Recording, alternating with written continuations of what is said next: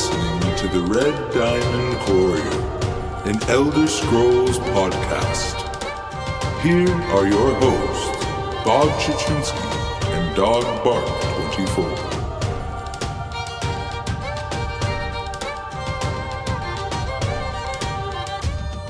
24. Welcome, everyone, to episode 39 of the Red Diamond Courier. I am here with you, as always, Bob Chichinske, here with my good, good friend, Dog Bark 24.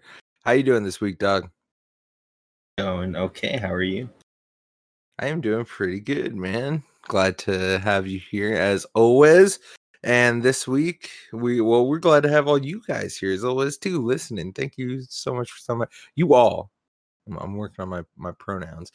Anyways, this week for TES October, we will be covering the three royal heads of the factions, and of course, we'll add in some of the other amazing royalty mixed in to ESO throughout Tamriel. So the theme is royalty.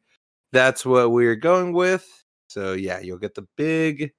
We're gonna we're gonna talk some uh some of the you know kings and queens of uh, these factions vying for the throne of Cyrodiil. So before that, as always, we're gonna have some news and some Cyrodiil. Dog, uh, not much news, right? Um, as far as news goes, just that Witches Festival start next week, and that's October 22nd to November 3rd. Witches Festival, man, that is honestly just excites the crap out of me. Like, Double XP plunder skulls from every type of boss, Dremora skulls. I mean, we could get the hat on PC, the witch's hat. Yeah, it's just the witch's hat. It's not the uh, wizard hat. It's That's true. It's not your favorite. I, I wish I could trade it's my close. withered one to you and keep the witch's one. But yeah, so not a lot of news going on. Witches Festival coming up you guys know Markarth is coming. Very, I mean, by the time the Witches Festival ends, PC will have Markarth. So that's pretty freaking awesome. And uh console will be shortly after. And the new consoles, guys, they are so close. Are you guys getting them? We're talking Xbox Series X and S and the PS5. I don't know, big and small. I'm not really savvy on all that. I don't even know if they have two types. But uh November 10th and 12th coming soon, guys, coming so soon. So uh that's exciting. You know, uh not for the accountant side of my life, trying to figure out how I'm gonna swing trying to get one of those Xboxes. But anyways, uh I'll worry about that in my own personal time. Let's talk about some Cyrodiil updates. So you guys remember there was some testing going on. We have four weeks of testing. And it turns out that the testing has not stopped. We also had a fifth week of testing that we totally didn't even talk about. And we are now in the sixth week of testing.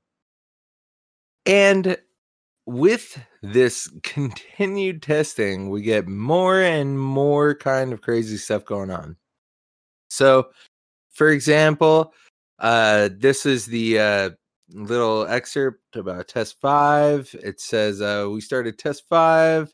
Group sizes are currently limited to 12 in Cyrodiil, and this is past, but this is what happened. Group sizes were limited to 12, and any ally targeted abilities were only applied to group members. This was ongoing until October 12th. So Doug, when it says any ally targeted i mean that's heals buffs like everything pretty much. Yes but the main thing is you know heals because you know someone has to be salty about it and you know remember when i said back in episode 32 that the event might eventually turn into healing a group only? Well they officially they listened yep they listened. They finally listened and i didn't like it there, well, you, you, know, you called bad it. news, and like I think I I played it for what I think 36 hours, and it was like the worst. Or I guess I mean it was only playing uh in Cyrodiil for like three hours, but it's like the worst three hours of Cyrodiil ever. I couldn't heal anyone. I just watched people die in front of me, and I could do nothing about it. I joined a joined a group to help like heal some people, and I'd still he try to heal my allies, and they just died, and I was sad. Yeah, and you know, a lot of people might not know like our playstyle. Like when me and Doggo and Cyrodiil, we really solo it up. Like unless we're both in there at the same time, which unfortunately doesn't happen as often as we'd like, but that we group up we run together. We run with like our couple friends. But we like to we just if we're alone, we go in there and solo it. So going in there as a healer, not in a group, now not being able to heal anything is almost just like uh, pointless entirely. I mean, dang. Like because the group sizes were so small, like like no, like I don't think there's really many group. groups because a lot of it was just guilds. Like I know at the time that there was like five or six different guilds like coordinating together, so they were all in their guild groups. Yeah, exactly. I mean, when you limit the size, then people are going to get selective about you know who they want in their group.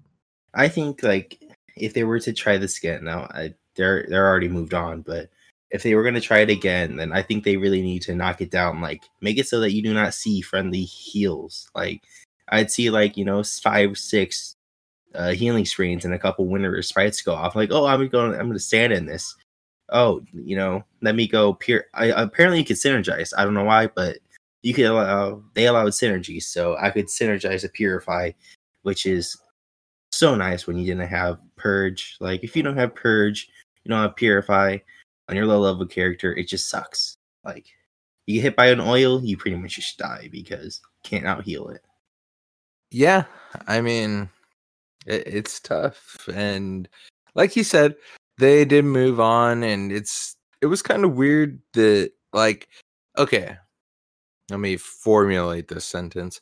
So when I think about them trying to lessen the strain of AoEs on the game. And I'm, you know, I don't know any of this game developing stuff. This is just what I think of it.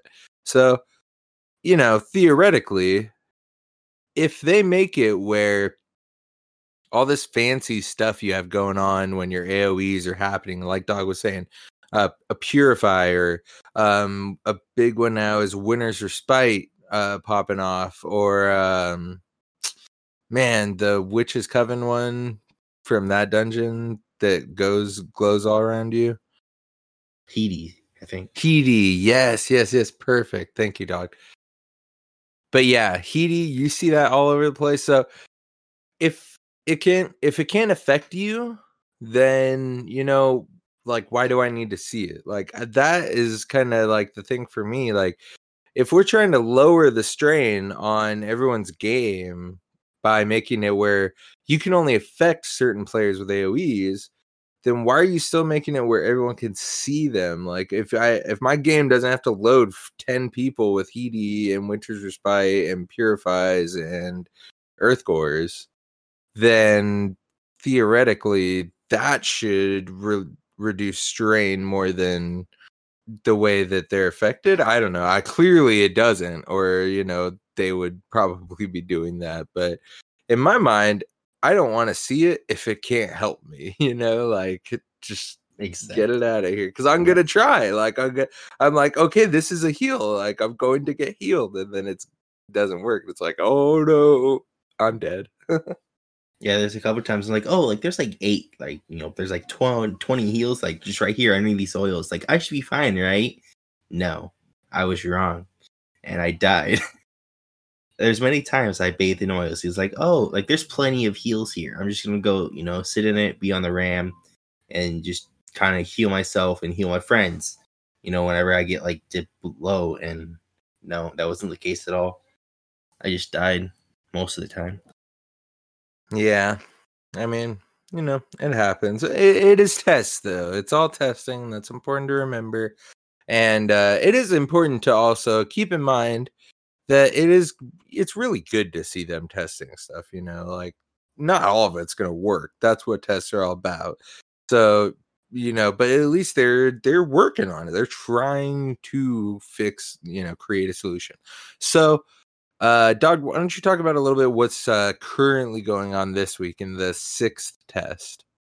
All right, so this week they kept the group size is still uh, 12, but if you're in a group that contains six or more players, everyone's AoE abilities will go on individual cooldowns and have escalating costs, similar to the tests above. So, like the uh, pretty much anything that was has an AoE went on like a cooldown, but then after that, if you try to use it again, it would uh give you more. It would cost more. It is. And then uh, Gina also put, "We'll let you know when we have a plan in place moving forward once uh, this test concludes." Now, my thing with this is that one thing that I noticed is that a lot of players were not in groups of like six or more, unless if the, they were like a ball group. And the reason is, it's like, you know, if you're in a guild, like you know where you're going. If you're coordinating with other guilds, you know where you're going.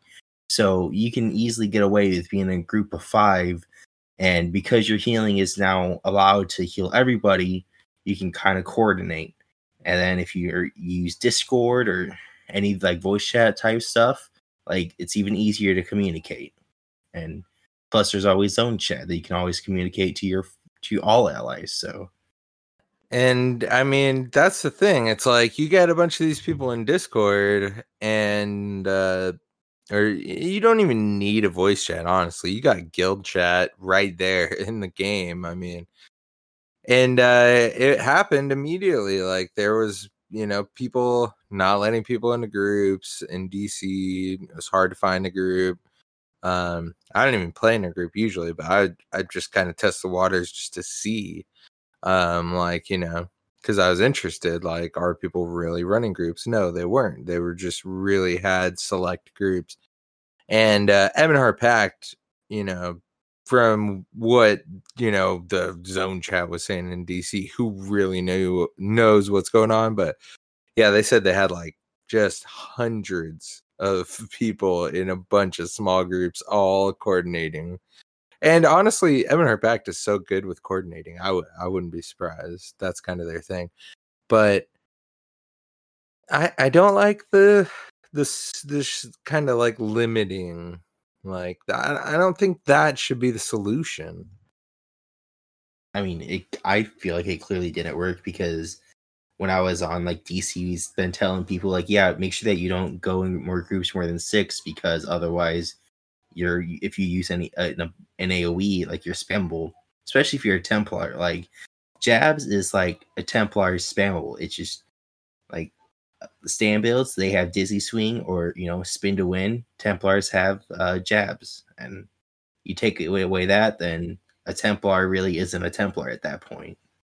Yeah, and now I don't want to get too downtrodden about it. Let's talk a, a, little bit of the positive side of these things.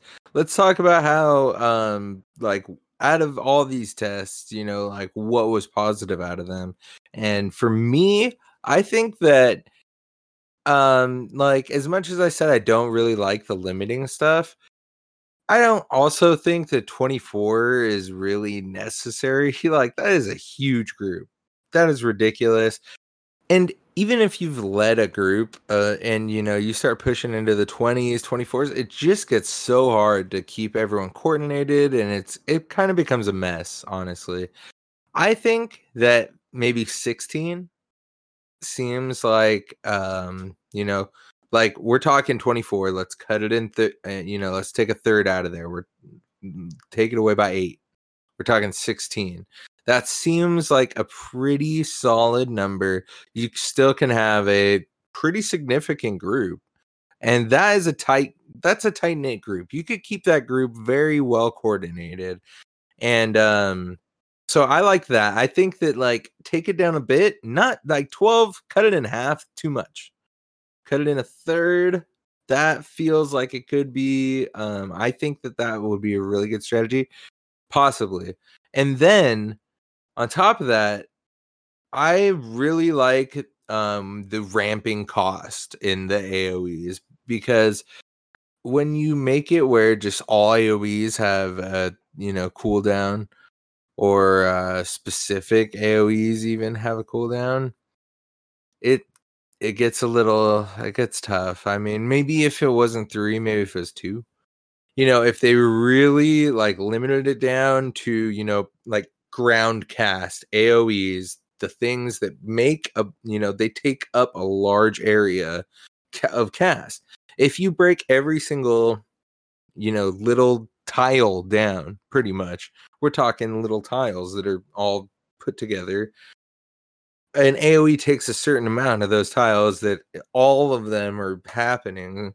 That's what's slowing down. You know, that's what's messing things up. So I, I don't know if the ramping the cost actually helped that much to fix it, but I think that that would probably, if anything, I think that with a limiting the groups a bit, but not half, but like a third, I think that that could be um, I, I something I see going forward. I think that that could be something that really could get tried out. What about you, Doc? What do you what would what do you think out of these has been a uh, positive look and something that they could progress on? I think that they should. uh I think like I kind of do want them to kind of retry or do a relook at the group only healing or just like that just kind of i want them like kind of just redo it and because i'm kind of curious about some stuff it's like what if like let's say you take like your support and assault skill lines right you make those be able to apply to your allies because that's like from Cyrodiil that makes sense to me then you take your uh like anything else is just like group only i think that could also help because i mean for being honest you know when you see like 10, 15, you know, healing springs, purifies, uh, whatever the warden heals is, and then the necro heals, like that's to cause strain on servers. And I feel like when you have like the way that they have it set up right now, is because it's like they're forcing multiple people, especially when it's only groups of 12. Like more, there's more healers out there because you want to be healing more. But if you have like you know that 16 group like you can get away with one or two healers per group then you can easily fill up those groups a lot easier and then like i said if you have like the assault and support skill line maybe reworks because some of these support skill lines really aren't the greatest skills like no one really uses them. So maybe rework one to be like a good aoe heal so that you do have an aoe heal that's for like magicka and then for you know stamina, you have vigor, AoE heal, and then you have purge, which is you know the purify. And then if you just have those two things alone, I think that you could get away with making everything else group only, and then having your support and your assault skill lines as being for all allies inside Cyrodiil. Yeah, I think that is you know pretty solid, pretty solid way to do it. I hope that they do um you know take everything in from all these tests and I hope they learned a lot and like you said I think that they should continue it. Uh maybe not a new test every week. Maybe we just get to play the normal game for a bit. Maybe yeah. like one test a month would be, uh, you know, okay. And then we just get to play the game sometimes. But, anyways, yeah, we definitely we felt like we really had to talk about that. Uh, we ne- we of course never get to talk enough PvP here at the Red Diamond Courier. We love it. Uh, you guys know it. But anyways, uh, dog, you got anything else you want to go into here before we talk some scores and get into the episode? I did, I did want to talk about some of my, you know, serial adventures. Like, you know, I chased about 20 yellows out of Ash on my level 13 character. And then I guess I was, you know, pretty scary. And Barking at them. yeah, I was barking at them, and I definitely had nothing to do with the DC faction standing behind me. You know, I was just chasing after them, jabbing, and they were scared. They they ran for the hills. I believe it. Yeah, and then they turned around, and then I, I was a little bit scared, but it's okay. I was supported, and it was fine. Well, dog, sometimes you know that's that's just how it goes, but that's why it's good to have the might of the DC behind you. So, let's see how the DC is doing this week over on PC Stadia NA. We've got AD 73.4K leading Grey Host, and we've got DC in second, 71.4, and EP in third at 71.2. Then on the PCEU side of things, we've got Ebonheart Pact leading 73.6K, AD pretty close behind 73.4K, and Daggerfall way back was 60k. So, Doc, how about those Xbox scores? All right, so for Xbox NA, you have AD in first at 26k, followed by EP shortly behind with 23,973, and DC behind them with uh, 23,893, and currently towards like little uh during like the potential points scored, EP and DC were pretty much even. So it's uh it'll be a battle for sure. And they're both they're both so close to AD, so who knows? Then for Xbox EU, you have AD in first with 29k, DC in second with 25k, and EP in last with is 16k. So AD has a pretty solid lead against EP, and also a pretty good lead against DC. And then from our one and only PS4 correspondent, Lotus of Doom, we have the PlayStation NA scores. Ebonheart Pact is leading with 27.5k. Daggerfall Covenant with 24.6k in second, and Aldmeri Dominion in third with 23k. Then we've got the Ebonheart Pact leading the EU side of things as well, 31.4k. The Aldmeri Dominion in second with 22.5k, and the Daggerfall Covenant in third with 21.5k. Unfortunately. So, with that, we're going to start with the one and only Queen Ayrenn of the Aldmeri Dominion. Now, Queen Ayrenn, she, as you probably know, is the ruler of the Aldmeri Dominion during the Three Banners War. But you may not know that she is only 28 years old, same age as I.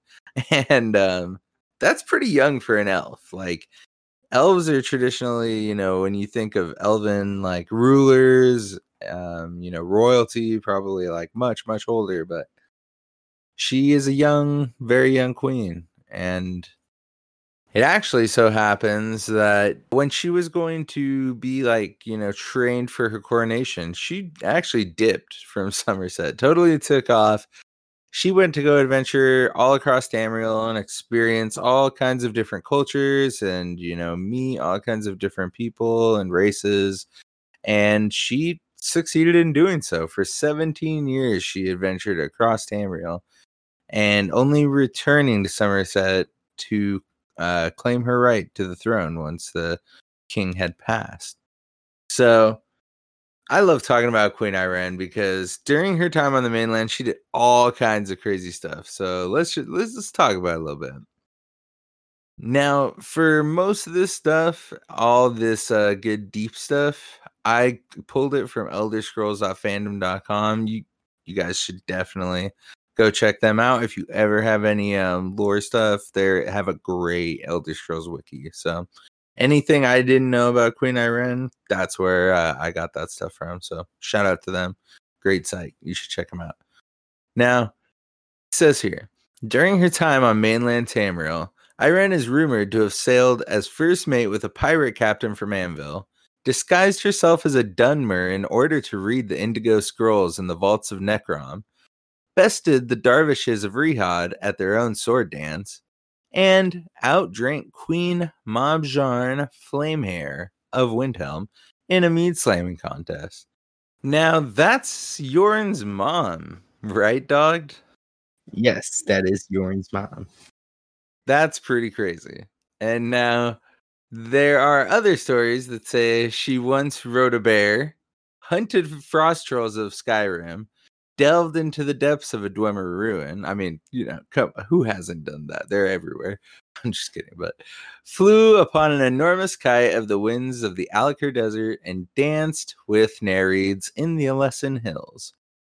So, during her travels, one unfortunate thing, however, which pretty much ruined her um, idea of, you know, men and, you know, all, you know, humans pretty much. Um, Abner Tharn, you know, somehow she got trapped in Imperial City in prison and was personally tortured by Abner Tharn for like a full year. So, yeah, way to go. Way to go there, Abner Tharn. So that is a main reason why she ends up, um, you know, wanting to reclaim the White Gold Tower and the Empire for the elves. You know, she wants to put them back on the throne over men. So she forms the Dominion, and she doesn't just force these, uh, you know, other races into it. She helps the um, Valenwood with fending off the Colovians, and she helps elsewhere with the uh, saving them as much as I could from the Knahaten flu. So she definitely ends up putting, you know, a pretty good team together that, you know, they may be the least of the discontent of the fighting in between, you know, infighting in the faction. And, you know, personally for me, I think that, you know, her adventures and her experiences is what allows her to be a pretty benevolent leader and open-minded but still um you know strong when she needs to and she can take action and fight along their you know alongside her people. And yeah I, I, think she's awesome honestly but it's probably because i played on ad for like my first four years so you know, a little bit of a soft for for uh, you know all them Razum-Dar and Queen Ayrenn and everyone. But dog, what about you? What are your thoughts? I mean, I did like her storyline. It, you know, pretty much covered the rise of Queen Ayrenn and the Aldmeri Dominion. Although, you know, if Abner Tharn really tortured Queen Ayrenn himself, then she probably deserved it. Also, you know, side note, Razum-Dar is a man and is a cool cat, and Ayrenn doesn't hate Raz, so you know I think that's just slander, ruining Abner Tharn's questionably good name. So, Dog, I think it's safe to say that you're probably wrong, and Abner Tharn is evil, and I'll just leave it at that. But, anyways, Dogged, why don't you tell the good people about Jorunn, the Skald King? All right, so you know, as mentioned earlier, he is son of Queen Mabjaarn Flamehair, and then Nurnhilde was uh, his older sister. He had a twin brother. We'll talk about him later. As you know, a kid, Jorunn had a great talent as a singer. He learned from their most renowned bards in the Eastern lands and was dubbed the Skald Prince of Skyrim. Then, you know, there's a sack of Windhelm, and for anyone who doesn't know, this was when the Akaviri raided the northeast coast of Skyrim. Jorunn and his pack of bards fought up from Riften to Windhelm, but he arrived too late and his mother and sister died. Jorunn then went to the Greybeards for help.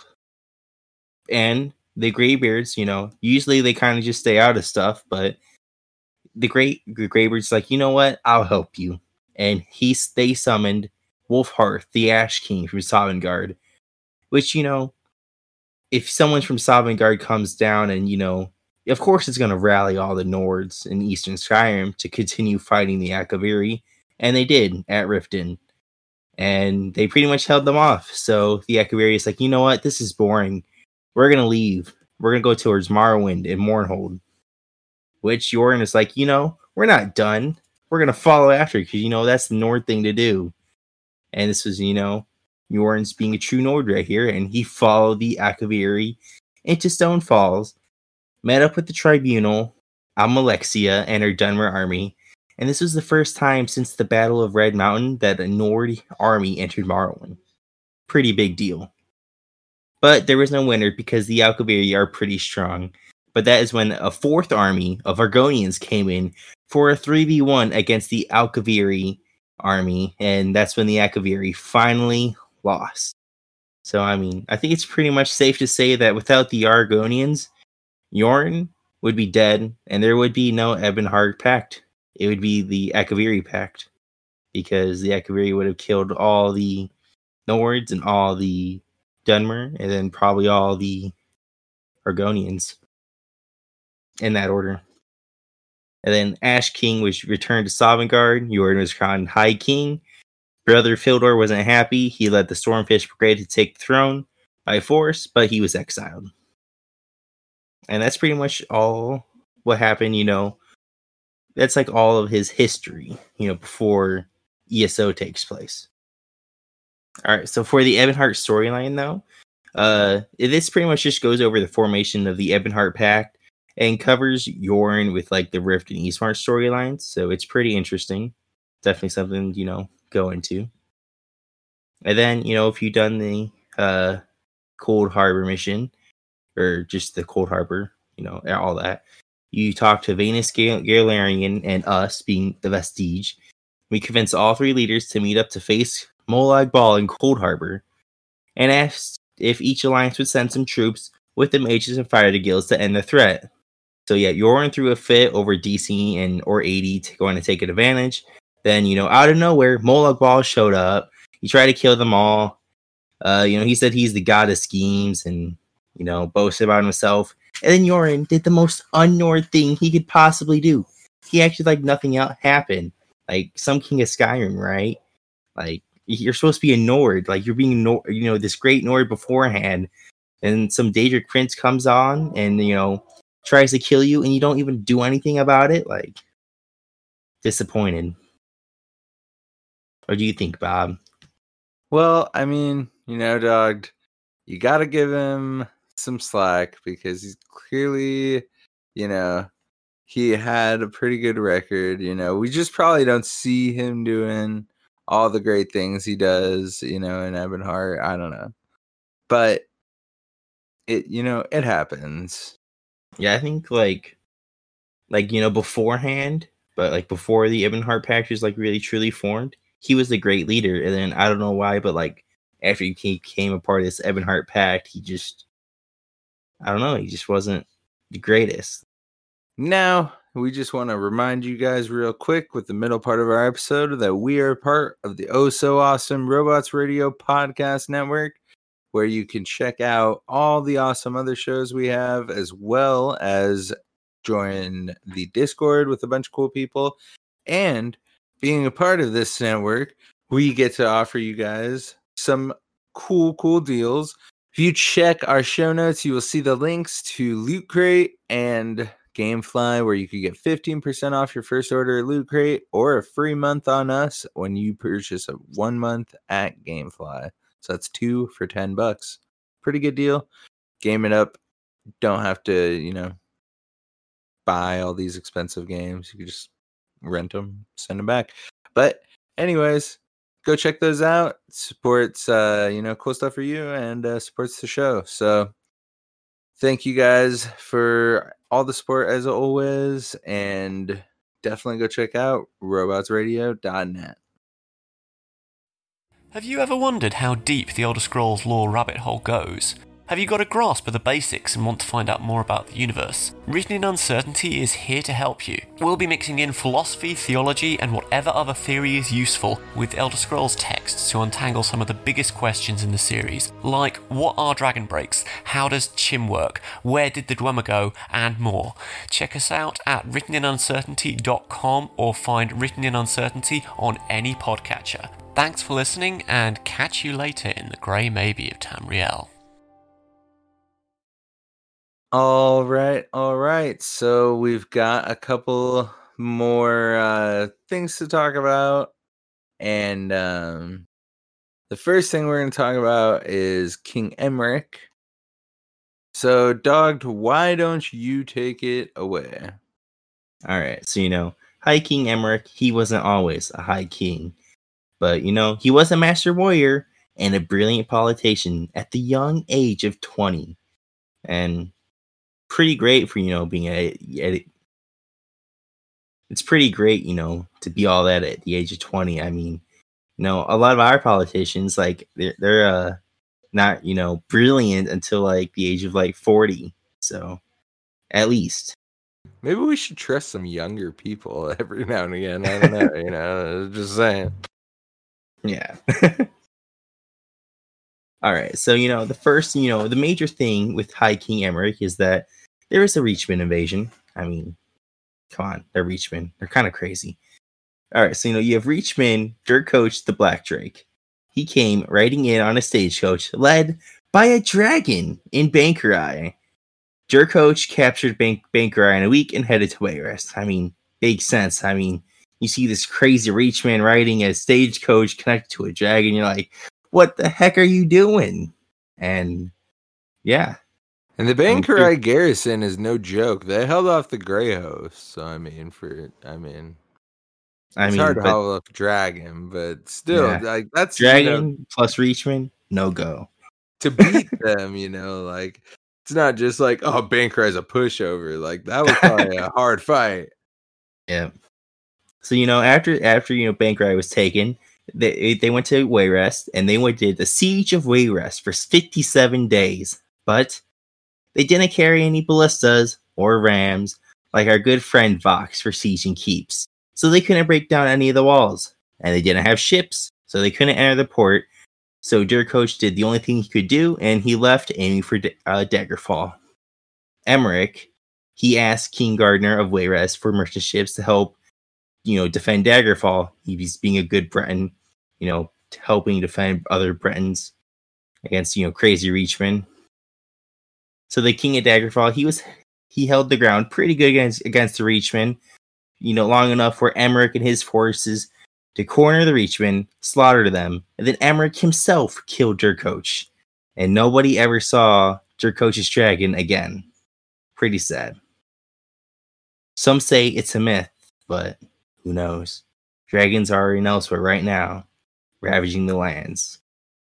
Yeah, so the Knahaten flu came in and killed so, so many people, including King Gardner and all his heirs, which led to Emeric being promoted to King of Wayrest.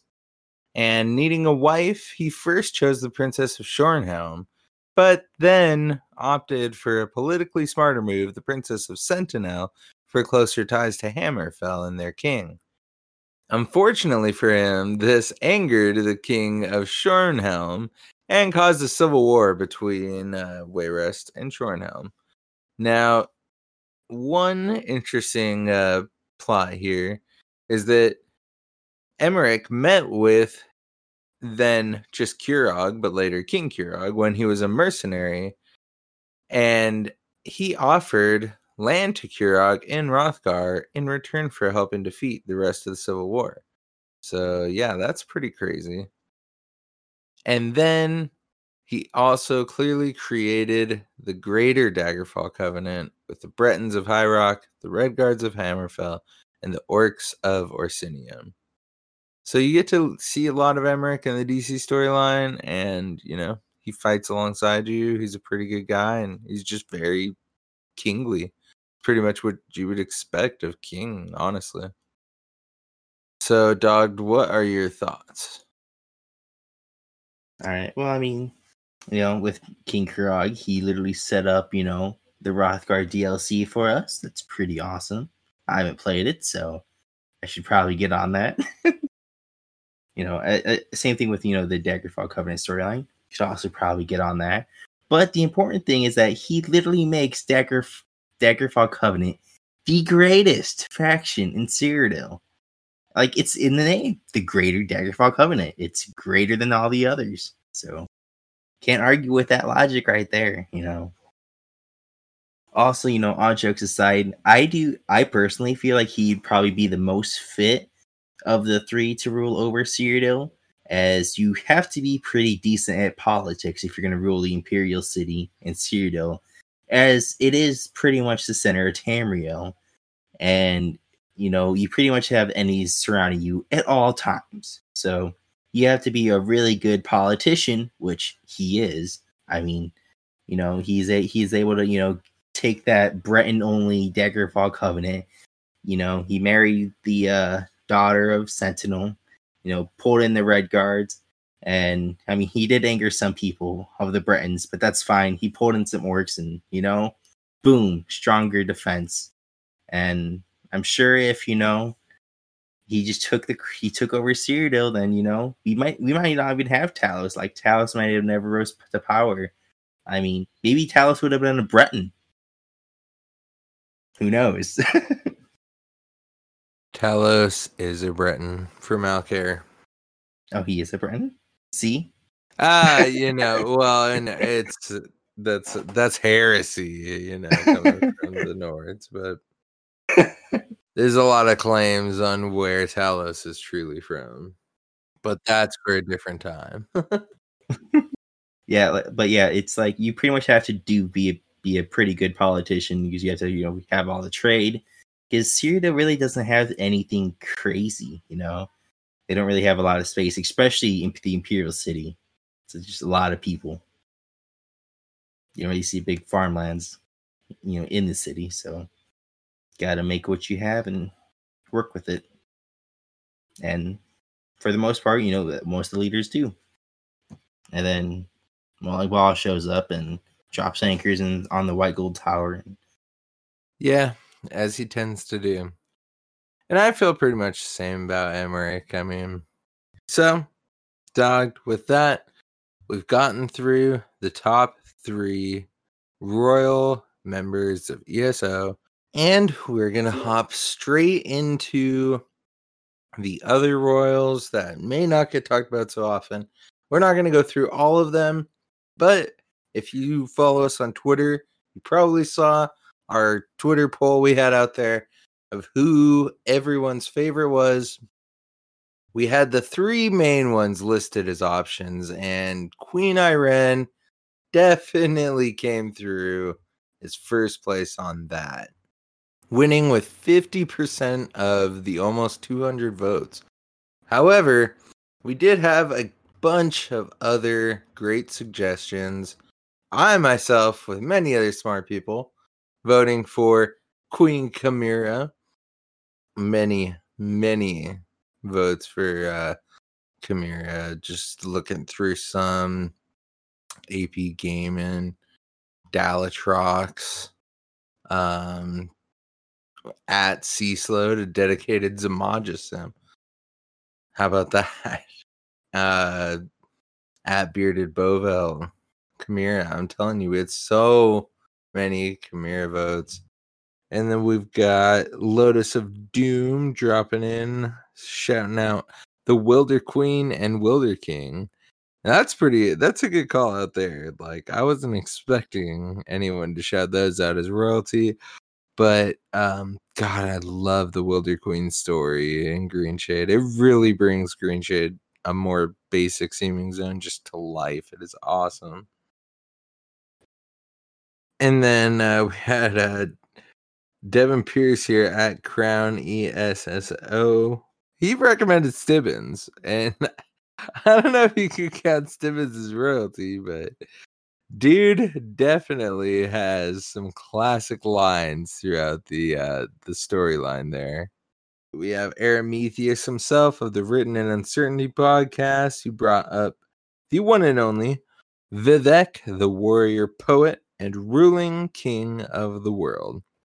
That's interesting because not only is Vivec quote unquote royalty, but he's quote unquote god. I mean, dude is up there. And I, it just like when he brought that up, it kind of just reminded me like how cool it is that we get a chance to like go and, you know, talk to Vivec more. And, you know, like that was cool for me. But I imagine, you know, all the people play Morrowind because I still haven't ever actually played um, Elder Scrolls 3 Morrowind. I started with Oblivion. And to think how cool it really is for those Morrowind players who like started with Morrowind to get to go back and talk to Vivec again and experience another quest line with him. That's so awesome. So that's just a little side note on that. Um we did also have one that this one was awesome. I like this one. Uh the Goron Bat Guy at T Bat Guy shouted out King Basrog Grow Faroon. Strong, humble, and pragmatic while still holding tradition. And um, yeah, if you haven't done Wrothgar like dog, go do this story. It's freaking awesome.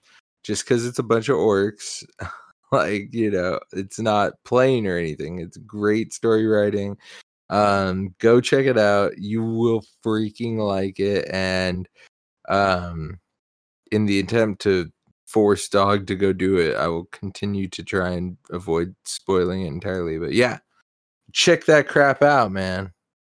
Yeah, I mean, I still need to do the uh, Morrowind storyline too, you know, with Vivec. Although, you know, Alma and she's pretty cool. I know about her. Yeah, we did have one guy, uh, Danny Mack here. Shout out Almalexia as well. And then wrapping up a couple of them, we've got uh, Captain Sweetroll. Shout out the Ashen Lord, Rada al-Saran. And we have Steve Stamina here, shouting out Queen Arzhela, who I don't even know who that is. So that's props right there to you, bro. And then we had um another one, shout out Lord Harkon, Queen Amali, which I appreciate Lord Harkon so much and am still expecting his surprise appearance somehow in the year of Skyrim. So I didn't even discredit it because somehow he's gonna be here quarter four. Watch out. But yeah, that was that's all from just people replying to our uh, poll. They, they threw out a bunch of awesome uh, different people for us, so we wanted to make sure we mentioned it. And uh, before I make sure Dog gets to talk about any he wants to talk about here, I will throw out this last one that I saved just for you, Dog, because Eric Robinson at Eric R nine two six says Abner Tharn is obviously the only royalty worth speaking of, which I could barely even stomach saying, but I will let you talk about. All right. Well, I mean, clearly Tharn's alive. I mean, you know, take you know Sir Cadwell. I mean, he's a prince of Coldharbour. His portals take him where he needs to be, not where he wants to go. Super silly you know, wants to Thor the Crace, affectionately gnaws on his foot. It's a Daedroth. He's it, there's nothing affectionate or there's nothing affectionately that she does. So it makes sense that he would forget to tell us that he saved, uh, you know, Admiral Tharn midair while falling, and then zipped him to wherever Tharn is needed for the future DLC. And then Cadwell tells Admiral to have a jolly old good old day because you know that's something that Cadwell says and he reports back to Southern Elsweyr like nothing is out of the ordinary because he's just silly. And then, you know, you have Clivia Tharn. Molag Kena imp- impersonated the Empress of Cyrodiil. Clearly, we want to know what happened to Clivia Tharn. And Abner Tharn and Baron Aquilarius Aquilarius will search for Clivia Tharn next year or the year after. It will happen. Abner Tharn is alive. And then anyone else you want to talk about here other than your Abner Tharn diatribe you're going on? I mean, I think we should, you know, talk about a very important character, the Prophet, aka Varen Aquilarius, aka the Emperor, aka I the mean, fake Dragonborn. Yep, the fake Dragonborn, aka the fake royal that we shouldn't talk about. I'm just kidding. Go ahead. He right, built you know, the wall, you know. he killed Richbin Leovic, which you know was the emperor of Cyrodiil who legalized Daedra worship. That's a no-go. Abner Tharn assisted Varen if he took Clivia Tharn as a wife, which he did. So you know, we know he's a man of his word. Pretty good. And then, you know, Emperor Cyrodiil until he proclaimed himself Jagerborn and Mannimarco, the King of Worms, set up the trap with Molag Bal to turn into the Soulburst. And then, you know, the main story and all that. And yeah, that's you know the prophet Abertharn, not Abertharn. that's the prophet Varen Aquilarius. Dude, you're literally in love with Abertharn. Yeah, just call him the prophet. I mean, he is the prophet. he guided the prophet. All right, so let me just cut dogged off there. I, I think you've said enough Abner Tharn nonsense. Okay, well, you know, we still have to go over is, you know, 3 1. everyone.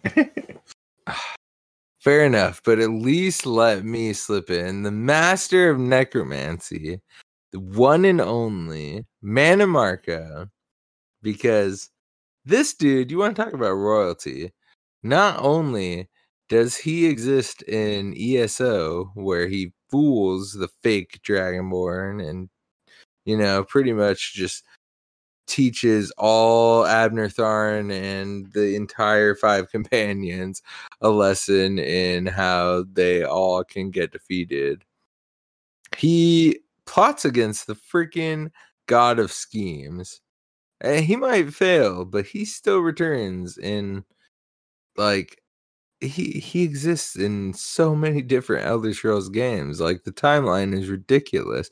And in the Dragon Break, in the end of uh, Elder Scrolls 2 Daggerfall, because that's how they kind of worked the end, how it could have like nine different ways to end. Yeah, it's Dragon Break.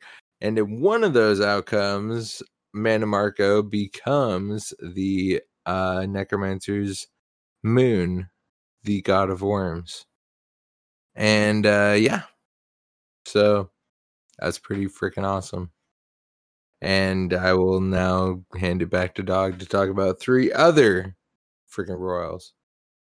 I mean, since you went over Mannimarco, I have to add one last thing. You know, the five companions and Vanus will return to stop Mannimarco for good, or at least for a couple of eras in the final chapter of ESO, or the final year-long story, or something like that. You know, something to be like, oh my gosh, is this really the final chapter? No, it's just catchy because it has to take place in the future. All right. So, you know, we're going to go over some, you know, crazy family members here. We have uh, Prince Irnskar. He ends up insulting both the Dunmer and Argonian Ebonheart Pact delegates. Uh, for those who don't know, he's the son of Jorunn. Uh, he blames both for he blames both races for when uh, his father gets poisoned, but he does realize that he's been a fool when an Argonian saves his father. So, you know, he was, you know, a douche, and then he got better. So, good for him. Then, you know, Jorunn, man, your family, like Fildgar Orcthane. He changed his name and everything. He's on Orc thing. Uh, the exiled twin brother of Jorunn desecrated the body of his older sister to be accepted by the crown of Freydis. And then if you kill him, he shows up at the God of Schemes quest alongside with many other people if you do the main story last. I plan on doing that. I didn't know about this. And I definitely plan on trying it. And you should too. I, want to see how many people you can like fill up once you do like all the stories and then do that final like main story. Then you have Prince Naemon. You know, he's the he's another evil brother of a faction leader, but this time it's to Ayrenn uh, you know, just another reason why Emeric is the right choice. No evil brothers. I mean, I think that's a big issue. And then the newest, you know, hashtag uh, ESO royal family fan. Uh, yeah, I just created that. But it's Princess Svana of Solitude. You know, she hails the, from Western Skyrim, is best friends with Mog, doesn't want to be a princess, but she does what has to be done. And I'm hopefully looking forward to see her again in Markarth. So she's a pretty cool character. Yeah, I was kind of a little bit surprised she didn't get a shout out. Honestly. Yeah. So thank you all for showing up again. Super appreciate it. You know, as we've been saying, October is going to be our little uh, theme month going by the hashtag TESO October, October uh, calendar. Go check us out. Go check them out. Go check all the awesome other content creators out there posting, you know, stuff around these themes. A lot of artists. It's just such good art coming out. But we wanted to make sure there's some other content creation on around it too. So here we are. Here you are. Here Dogged is. Thank you all for being here, including Dog. Why don't you tell them where they could find us outside of us just speaking into their ears, dog? So you can find us on Twitter of at Red Diamond Cast. Find us on our Facebook of the Red Diamond Courier. Then you can join our Xbox Guild of Areas of the Red Diamond, which you can join using a Robots Radio Discord found on robotsradio.net. And if you check the show notes in our bio, you can find links to our merch store, to both of our awesome sponsors that all three of those options, anything you choose to spend would directly give kickback and support to our podcast. So cool stuff for you and huge support for us. And we really thank you guys for anything you choose to do in that regards. You can also find links to our music producer and creator, Daniel Knisley, who can help you make music for all of your podcasting, YouTubing, Twitch streaming, any kind of needs you have, even if you're making some kind of random commercial for your company or whatever. This dude's got it all. Go check it out. He's a great musician. And if you've also got time and you're listening to us right now on Apple Podcasts, is that you? You got an iPhone, iPad? Huh? huh? huh? I'm just kidding. But seriously, if you guys um, are on Apple Podcasts or any podcast platform that allows you to leave us a review, drop us a review, and it's a huge, huge, huge um, benefit to us. Helps us grow in the charts, helps us get seen by other eyes. Plus, if you leave us a five star review and write some words in there, we will shout it out on the show and talk about how awesome you are. Uh, that's all you got to do. Give us a review. Um, but anyways, thank you guys. That really does help. I know it sounds ridiculous, but it's one of the biggest things that can help. And if you got a homie, if you got a friend you play Elder Scrolls with, let them know about our show. If you like it, they probably will too. Even if it's someone who's never listened to a podcast before, they might want to hear Dog talk about all his crazy puns. I don't know. but the puns are great. Yes, yes, sure they are. But yeah, so thank you guys so much for the support. Thank you for helping us. Thank you for like this is uh, you you know why we're here. We're here to give you guys all the content we love so much and all the support you guys show is just a huge inspiration to keep it going. So thank you, thank you, thank you. Now, dogged, bro, where can the people find you? All right, so you can find me on Twitter of at dogbark24 same thing for ESOPC. And I'm also Dog Bark 24 on Xbox. So yeah, you can come play with me. And you know, you see that little low level dog, you know, in Cyrodiil just going for his 100k for transmutes on ESOPC. Don't, you know, ulti dump him. He doesn't want to die. You know, he just wants his 100k on every character so he can get some nice transmutes. That's all he wants. And if you guys want to talk to me, you can find me on Xbox, Bob Chichinske, or PC ESO. Also, Twitter and Twitch, both the same, all the same. Bob underscore Chichinske. Thank you guys so, so much for hanging out. You know, we love podcasts and I'm coming out for you guys every week, and we will do so again the next with another awesome TES October theme. Can't wait for it already. Can't wait. And thank you guys so much for uh, listening to us this week. Thanks for being here with me again this week, dog. And yeah, we will catch you guys all on the flip side. Yep. See ya. Peace.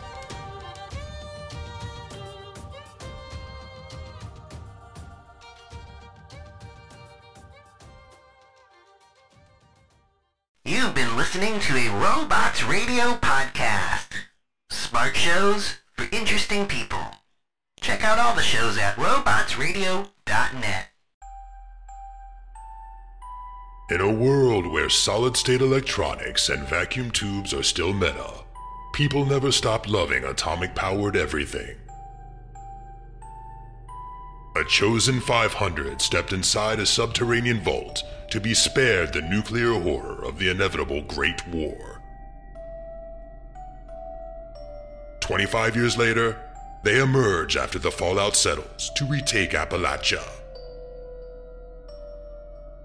Among them, two former rivals whose blood feud will tear West Virginia apart in their epic struggle for survival. Chad, a Vault Bro who has a strength of 15, an intelligence of 2, and is a complete wasteland dickhead. Simon, a complicated anti-hero who chooses light and hope, but accidentally becomes a cannibal and wakes up naked and afraid with a Scorch Beast Queen after a date goes terribly wrong. What? I mean, it's a wild wasteland, right? This dark humor radio drama will have you driving off the road and crawling out from under the fallout. Two men, one wasteland, and so many nukes. Chad, a Fallout 76 podcast, rated R, now streaming on your holotape player podcasty thing.